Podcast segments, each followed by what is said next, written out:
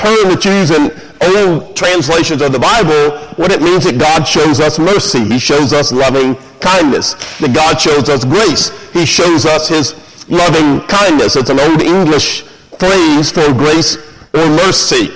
And so the message Jesus was trying to get across, as we're going to see as we look at this parable today, is that someone who has experienced the loving kindness of God and has been changed, has been born again, is a Christ follower, that person will be by nature kind. By nature, you will care about other people. By nature, when you see someone hurting, you want to do what? Help. By nature, you'll see a need and you'll want to meet that need. You'll, you'll be willing to take action. You'll be willing to pay a price. It may cost you something, but you're willing to do it because you understand the ultimate price was paid when the Son of God died for your sins and you were redeemed because of what he did and you trust him. You experience the loving kindness of God and it changes you. The Holy Spirit indwells you as a Christ follower and so you become by nature kind because Jesus by nature was kind. So you will take action. You're willing to pay a price. And probably the best example in understanding it in your life on a practical daily basis is you're willing to put other people ahead of yourself. You become unselfish. And we talk about our fifth family times together, fifth Sundays and family time together. Think about in a family with your children. How often is it what I want as opposed to what my sibling might want. I was, a friend of mine was in my own neighborhood where I grew up. Lived there from the late 50s until I got married in 1973 and lived in this little house in East Memphis near Overton High School. And he was at Overton High School doing some work and he called me and he said, where's your house? I want to see where you grew up. So I gave him directions. He drives down there and, and he pulls up and he said, this the one with the giant tree in the yard with the busted driveway? And I said, that's it. I said, I remember the day we plant, uh, the guy across the street planted that tree. And it was just a little sapling, and now it is gigantic. It has busted the entire driveway. I don't, obviously don't know who lives there now, but it's a very small house, like 800, 900 square feet.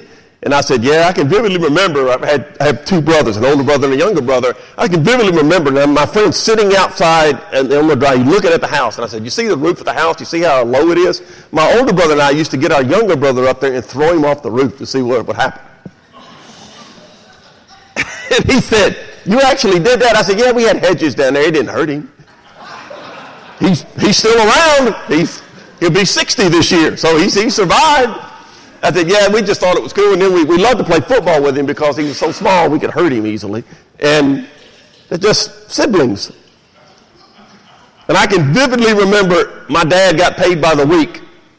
And before he could drink it and play poker and lose all of it, we, he would give my mom a certain amount of money to buy groceries with every Friday. And we'd go to the grocery store and she, she, would, she would bring it home. And my older brother, now as our younger brother, was just terrified of us. And I guess you could understand why. But our older, my older brother and I, he was three years older than me, we just started hiding stuff that we wanted. Like, we loved 16 ounce bottle of Pepsis. That was just like the coolest thing in the world. Mom would buy some of those. We'd have them all drunk by Sunday. It, they, it didn't last long, but we're hiding food. Why? Because I knew if I didn't hide it, what was my brother going to do? He's going to eat it because he was selfish. Now, by nature, We've talked about this before. I don't care how little your children are. By nature, human beings, whether they're children or adults, by nature, we're selfish. I want what? I want. And when you experience the loving kindness of God, that changes you. Now, we still struggle with selfishness, like we struggle with a lot of things. But by nature, as I grow in my faith in Christ, and one of the ways, the best things you could teach your children, what's one of the things that when they're like three, four, or five, maybe even younger, particularly when they get like kindergarten, what's one of the things they talk about all the time? You got to share. You got to learn how to share. Who wants to share? I don't. They don't. Those are my crayons. I ain't letting them have one of them. I don't know, five-year-old granddaughter has built this thing in our, our big room down or downstairs, the, by uh, whatever they call that room, hearth room or something. I don't have, I don't understand what all that stuff means, but we have these little blocks. Well, she's built, her, she calls it her house. It covers the entire carpet, and you better not touch it. You better not move one of the, she, and she's over there like two nights a week and every other weekend, but you better not touch her house. She got, she wrote on a little piece of paper, Lydia's house. A little, goes to my office, gets a piece of copy paper, writes Lydia's house and lays it on top of it, and it better be there. When she comes, like Tuesday night, Thursday night, it better still be there. Because if you move it, she'll know you move it. Kind of like uh, when Peter was full time, my office in Bartlett, I'm very uh, sensitive about my books and where things are. Peter would go in my office and just move books. At home, I've got probably 100 books on bookshelves, and they're alphabetized. And you better not move one of them. I don't know, you touch my stuff. Loving kindness, no matter how young you are, when you experience it, and then as parents, you begin to teach it, model it, build it into your children so they can learn I want to be nice. I, I want to be kind because Jesus has been kind to me. I want to be unselfish because Jesus loved me unselfishly, unconditionally, sacrificially. That's literally what the word means in the original language, that for God so loved, that he totally sacrificed, unconditional. It was not about him in any way. It was all about us. And when you understand that and you're changed by that, you become a follower of that Christ, that's why Paul says over and over, it's Christ in you is your hope. It's Christ in you that manifests what it means to know God, love God. So that's what we're going to look at in this parable. And we're going to spend most of the time leading up to the parable, what Jesus was trying to, to teach. In Romans chapter 2, the Bible says this, Do you despise the riches of God's goodness, forbearance, and long-suffering, not knowing that the goodness of God leads you to repentance, loving kindness? Don't despise it. Understand what, how much God loved you, changed you, showed you kindness when you didn't deserve it. He did it anyway. And so it changes us. Now look at the context. Luke chapter 10, let's start in verse 21. Leading up to the parable. Verse 21. In that hour, Luke 10, 21, in that hour Jesus rejoiced in the Spirit, and he said, I thank you, Father. By the way, if you don't believe in the Trinity, you might want to write that in the margin of your Bible right here. Jesus is in with the Holy Spirit and he's praying to who? The Father. So Jesus says to the Father in the Spirit, Lord of heaven and earth, that you have hidden these things from the wise and the prudent, and you revealed them to babes. Even so, Father, for so it seemed good in your sight. The wise and the prudent, what Jesus is referring to here, we'll see in a moment, are these scholars who think they know it all, who are experts in the law or the Old Testament or what we would call the scriptures. They were absolute experts, had most of it memorized. They think they, they knew it backwards and forwards, but they did not know it. It wasn't heart deep. It had not changed them. And Jesus is praying to the Father. He said, you haven't revealed this to the wise and the prudent, the ones who think it have got it all together, but the children. Jesus said in another place, you need to come to me with the faith of a child. You come and you trust me because I've proven to you I love you. Trust me. Don't understand it all. These guys thought they had it all together and they missed it all. Jesus said, Thank you that those with the faith and the simplicity of faith, you reveal it to them. So let's look first at what it means to love God. Number one there on your handout, loving God. Drop down to verse 25.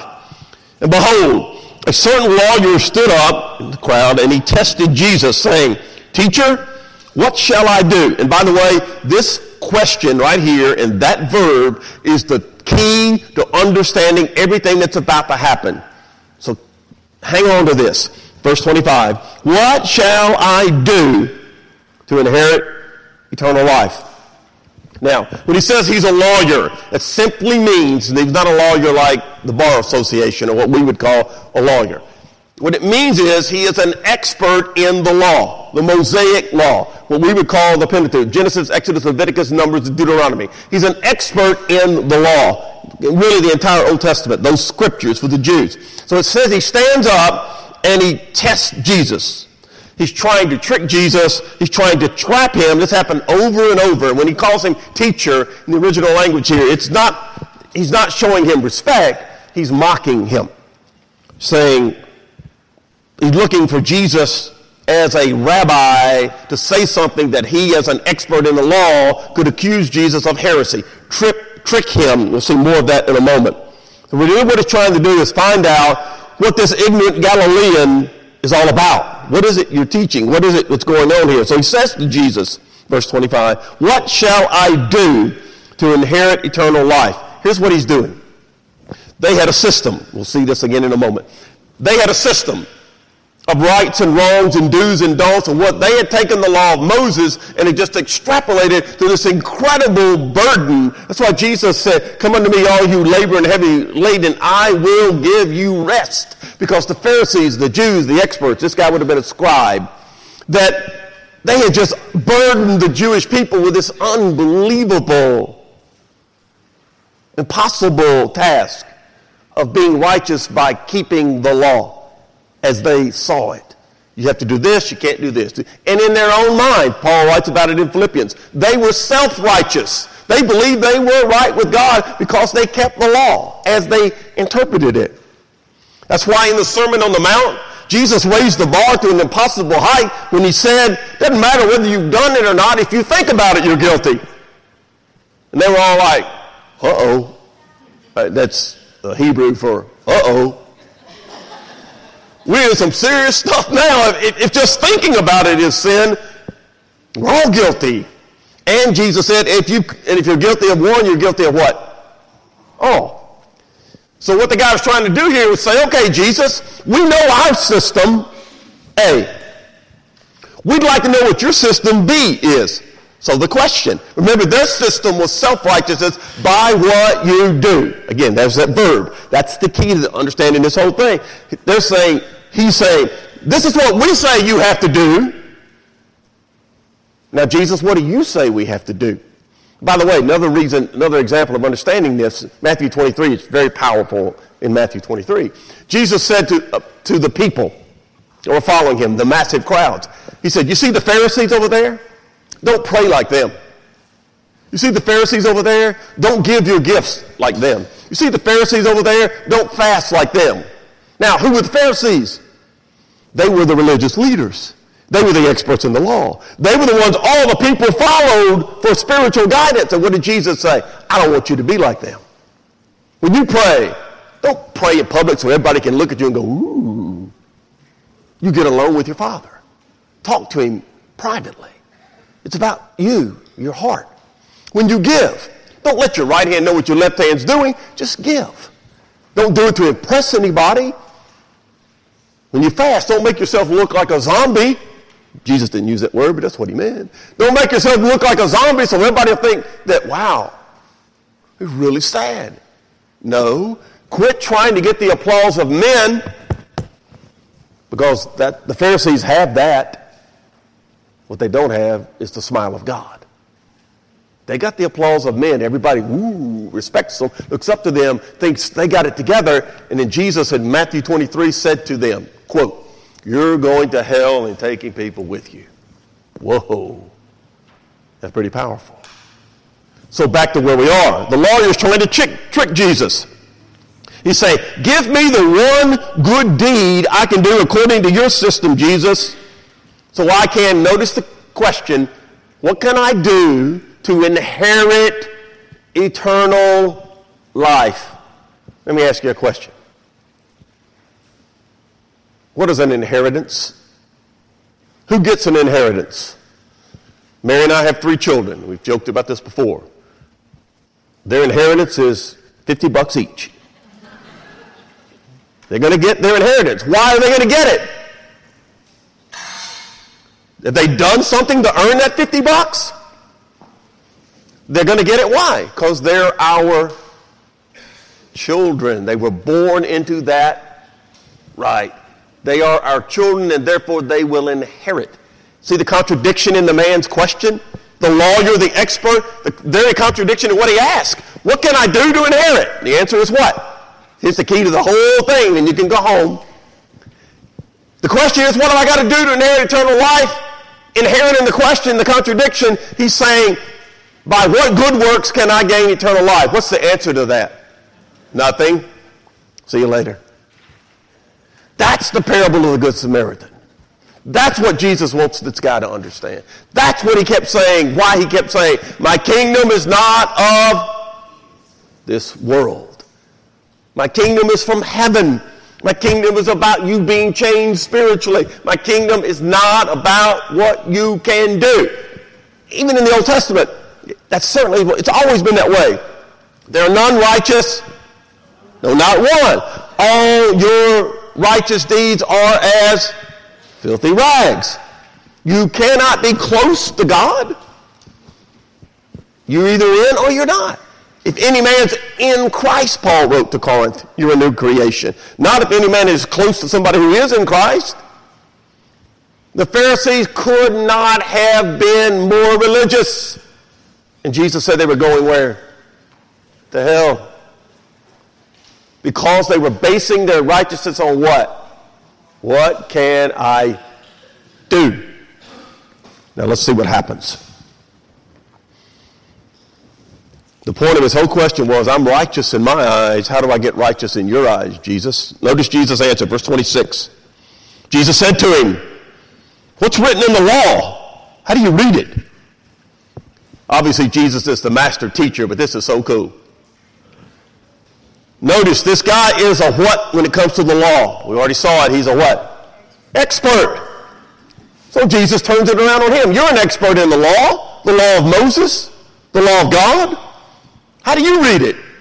What does it say to you? So he asks the expert in the law a question about the law. Smart. He takes the law over to God's word. He said, How do you read the law? Verse 27. So the lawyer said to Jesus, Quote, you love the Lord your God with all your heart. You shall love the Lord your God with all your heart, with all your soul, with all your strength, with all your mind, and your neighbor as yourself.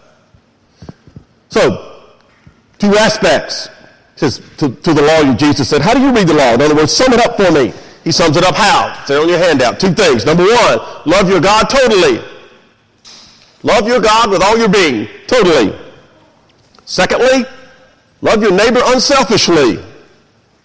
By the way, Jesus had been asked the same question in his earthly ministry, and what was his answer? When they asked Jesus this very question earlier, how do you sum up the law? What did Jesus say? Law of the prophets.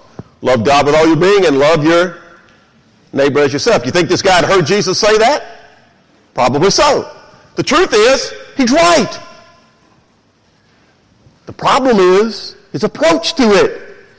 He says, How do you sum up the law? Jesus and the expert says, All right, I got him now. Because I know this is what he thinks. He's, this is what he wants to hear. You ever say anything the preacher wants you to You think the preacher wants to hear as opposed to what you should say? Of course you have, because I've done it too. You know what's cool about that is, guess what? God, uh, God knows what you really think. Who you fooling? Well, just be honest. So love God Love your neighbor. Same answer Jesus had given. And here's the key. With all your being. Little word all. Jesus' response, verse 28. He said to him, Jesus said, You've answered correctly, rightly. Notice the next word. Remember the lawyer's question. What shall I do to inherit eternal life? What does Jesus say to him? Do what you just said, and you will live. Love God with all your being. Love your neighbor as yourself. Do that, and you'll live. It's an Old, Old Testament quotation. It's exactly what Jesus is doing. The Greek tense is keep on doing it. Don't just do it once. Don't just do it twice. Do it all the time. In other words, please don't miss this because you'll miss the whole sense of this. Here's what Jesus is saying you have to be a person that loves God with all your being all the time. You got to be a person who loves your neighbor unselfishly all the time. Raise your hand if you do that. Oh. What was Jesus' point? You can't do that. You're not capable of doing that. You have to come to God by faith and say, Oh, dear God, have mercy on me, a sinner. Because how many of us are sinners? Now every hand should be up. See the point? Jesus did the work. You reap the benefit. In Him, you love God. In Him, you love your neighbor. But the lawyer didn't get that. Eternal life is not by what you do, is you do these things because you've been given eternal life in Christ. You've been changed. So then he goes, he's going to get into explaining it to him by telling him a little parable. So second thing on your handout is you love your neighbor. Love God with all your being. Then you'll be kind. Verse 29. What's the first word of verse 29? But he, the lawyer, wanting to justify himself. Please don't miss that phrase. Wanting to justify himself. Not begging God to justify him setting free, but wanting to justify himself based on his way of looking at things, his self-righteousness, wanting to justify himself. How many of us have ever done that? Again, every hand on a bit. That's, that's who we are as human beings. I want to justify myself. He said to Jesus, okay, who's my neighbor? The idea of self-righteousness again wanting to justify himself. He didn't want to take responsibility for his sin, fall before God. He was looking for a technical way out, looking for a loophole in Jesus' plan. So he says, who's my neighbor? Now understand, as a scribe, as a Pharisee, as an expert in the law, here's the way he, they believed, as Jews, here's the way they believed about neighbors. Quote, my neighbor is my fellow Israelite. Who's that leave out? Most of the human race. My neighbor is my fellow Israelite. They believed only the righteous could be Jews. Sinners like Gentiles and Samaritans and tax collectors couldn't be righteous. So he's looking for a legal limit, an out. Now I'm going to read you a quote from God's word that this man was an expert in to the Jewish people from the Old Testament quote, from the law. The community is to have the same rules for you, the Jews, and for the alien, non-Jews, living among you. This is a lasting ordinance for generations to come. You and the alien shall be the same before the Lord. That's not what they believed, though, by this time, was it? Is that we are righteous, self-righteous, and everybody else is on the outside. As we've been studying in the book of Acts, how hard was that for Jews to get past? How hard was it for Peter to get past? He struggled with it. They either, either they got to be like me or they can't be in. The whole Jerusalem council. So now look what Jesus does. He's going to tell him the parable of the Good Samaritan. Good means righteous. What was a true neighbor? The hero Again, don't miss this. The hero of this parable that Jesus is about to share is a Samaritan. What would, would have been the mindset of this Jewish expert in the law about Samaritans? Half-breed dogs not worthy of my spittle. I don't, I walk around their land. I don't step on their land. I want nothing to do with them. They could never be righteous in the eyes of God. So in the story, Jesus tells the parable of the good Jew. No. The parable of the Good Samaritan, the hero of the parable, remember the, the, the expert's question was, who's my neighbor? Jesus said, it's the half-breed dog that you hate because he's kind and you're not. He's the neighbor, not you. And as we're going to see in this parable, look at verse 29. 30. Jesus answered and he said, verse 30, A certain man went down from Jerusalem to Jericho, and he fell among thieves. They stripped him of his clothing, they wounded him, and they departed, leaving him half dead. Notice, the victim is not described. We're not told who was the victim, Jewish, or was he Samaritan, was he Roman? Probably Jewish, but that's not the point. It's a story. It's an illustration. Some people believe it was an actual event. We're not told that. It simply said probably a parable. So Jesus said a certain man. Doesn't matter. And here's the reason it doesn't matter. What was Jesus about to teach this self-righteous hypocrite? Your neighbor is anybody who's in need. Jew, Gentile, Samaritan, Roman, whoever it is. They're in need.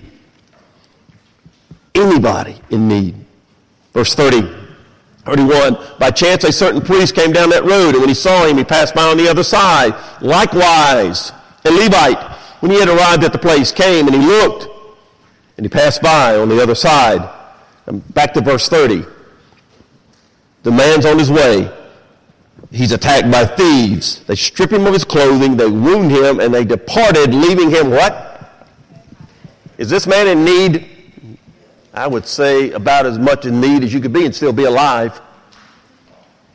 Laying there, probably bleeding to death, everything taken from him. Now, notice the two selfish responses because they don't understand loving kindness. The priest. Okay, real simple. What, what nationality would a priest have been? Jewish. A Jewish holy man a Jewish man who had been in the temple, taking care of the temple and offering sacrifice, telling them your sins are forgiven, that kind of thing. A righteous, holy man on the highest pedestal in the eyes of the people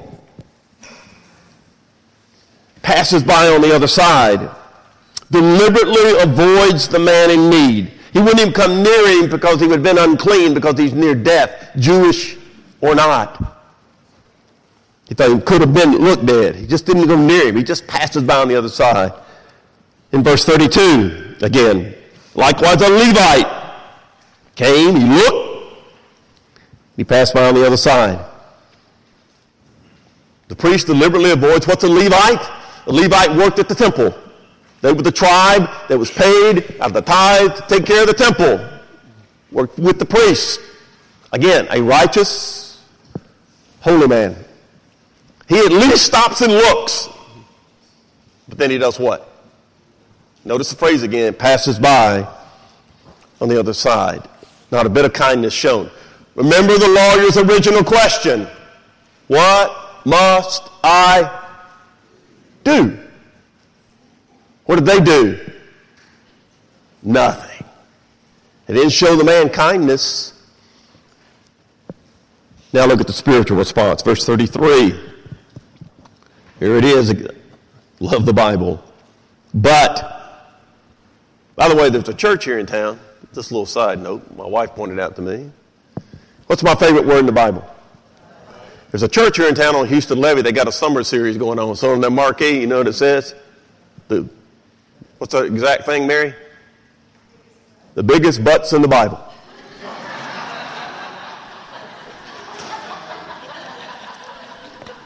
They stole my stuff. I'm suing. I told Mary a joke, which I won't tell in mixed company, but you, uh, it's all about, it's, it's, in the Bible. So it's, all, it's not nasty. It's, it's in the Bible about someone tying something to a tree and walking a mile. But you can uh, figure that out. All right. But my favorite word in the Bible, verse 33, a certain Samaritan. At that point, what do you think the ears in the countenance of the expert Jewish man in the law, what's he thinking? A Samaritan, a certain Samaritan, as he journeyed, he came where he was, where the victim was. When he saw him, he had compassion. On your handout, he saw a need. He shows loving kindness. Notice the next thing. He saw him, he had compassion as a result of having compassion, loving kindness, he went to him first. He did not pass by on the other side. What did he do? He went to the man, the victim. He bandaged his wounds. He poured on oil and wine. He sent him on his own animal. He brought him to an inn and he took care of him. He saw the need. He felt the need. He had compassion. and he met the need.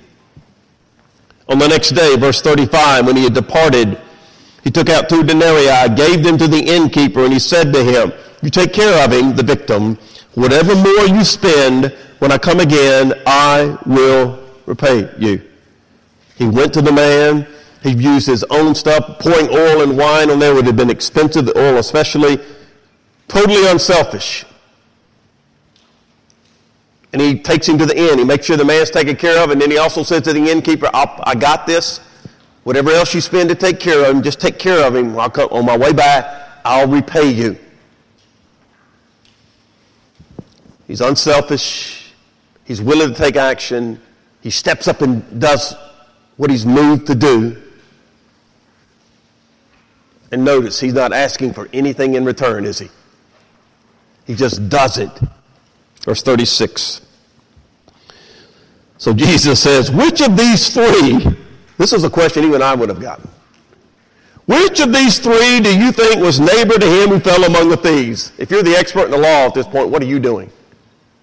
You're trying to figure out how I can crawl out of here without being seen. Verse 37. And he said, He who showed mercy on him. Jesus said, You go and, what's the next word? Do likewise. Don't likewise like the priest and the Levite, a Levite likewise like the priest. You go you gotta, culturally, you just really gotta understand this. Jesus said, your question was, what should I do to inherit eternal life? I want you to be like a Samaritan. No, oh. The point was, it's not whether you're a Jew, it's not whether you're a Samaritan. Why is the parable of the Good Samaritan? Because the Jews in the parable were supposedly righteous and they showed no kindness. Who showed kindness? The pagan half-breed who, there's no way he could know God. He was the one who was kind. My brother Chris Ellison's favorite verse in the Bible is what, Brett? James 122. Be doers of the word and not hearers only. Clearly, who's doing loving kindness in this story? It's the Samaritan. Jesus said, You summed up the law correctly. Love God with all your being. Love your neighbor as yourself. If you love God with all your being, you'll show loving kindness. Remember the lawyer's original question. Don't forget it. So the answer is you'd be like the Samaritan. Now let's sum this up. Look at the bottom of your handout.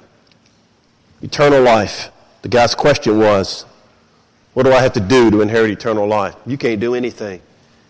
You got to be like Jesus. Put your faith in him, let him change you, and then go about doing good like he did show loving kindness because you've been shown loving kindness. It begins with loving God. It's then manifested by loving your neighbor. In your daily life, showing mercy, caring. It's a fruit of the Spirit. Love, joy, peace, that list. Gentleness, kindness. Be like Christ. Charles Spurgeon years ago said this Let it never be forgotten that what the law demands of us, righteousness, the gospel produces in us. You can't do it. Christ can do it in you and through you. In Colossians 3, the Apostle Paul said these words, and then we're done. As God's chosen people, clothe yourselves, wear, put on righteousness, and kindness. Well, think about it this way, and then we'll pray. Every day, you encounter people. Every day. Some of them you encounter all the time because you're married to them. Or they're your children. Or they live in your home or you work with them.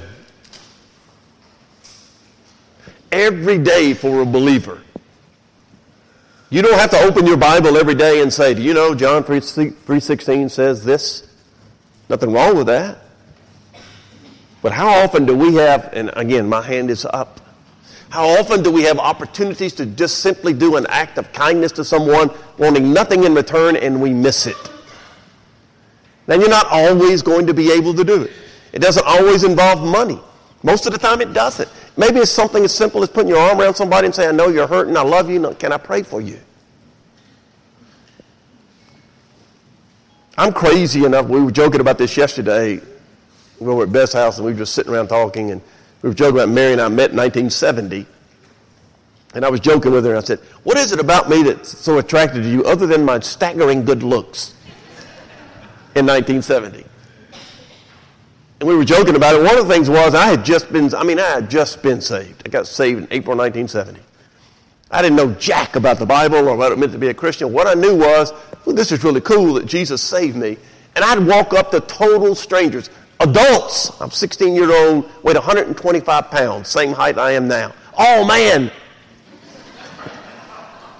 We got a picture of us in 1970 on the beach in, in Panama City, and, I, and I've got on the, me and a couple of my friends, and I'm telling you, if I'd have turned sideways, you couldn't have seen me. I mean, it, but I'd go up to total strangers, adults, and I would just buttonhole them and say, Do you know how much Jesus? I would talk to anybody. I'm crazy. I'm still that way. I love people. Not everybody. I realize you, you, you, not everybody's going to do that. But there are people you're around who are hurting for a variety of reasons. And you know the God of loving kindness. Be kind because you have experienced kindness. That's the message of the Good Samaritan. He was a neighbor because he cared and did something. Let's pray. Father, we thank you that you love us. We thank you for Jesus Christ, that, that incredible love. Loving kindness you showed us when we did not deserve it. Romans 5 8 says, Even while we were yet in our rebellion against you as sinners, Christ died for us. For God so loved us that he gave. He just loved us, showed us loving kindness, didn't give us what we deserve. He gave us, showed us grace. Christ came and died in my place. Through him, I know loving kindness. I pray for all of us, starting with Randy. We would be kind people. Kind people. Loving, kind, compassionate people like the Good Samaritan so then we would earn the respect of people to tell them about Jesus, the one who showed us loving kindness. We commit this time as we close together, Father, to you. In Jesus' name, amen. Please stand as we sing, and if you'd like me to pray with you, I'll be down front.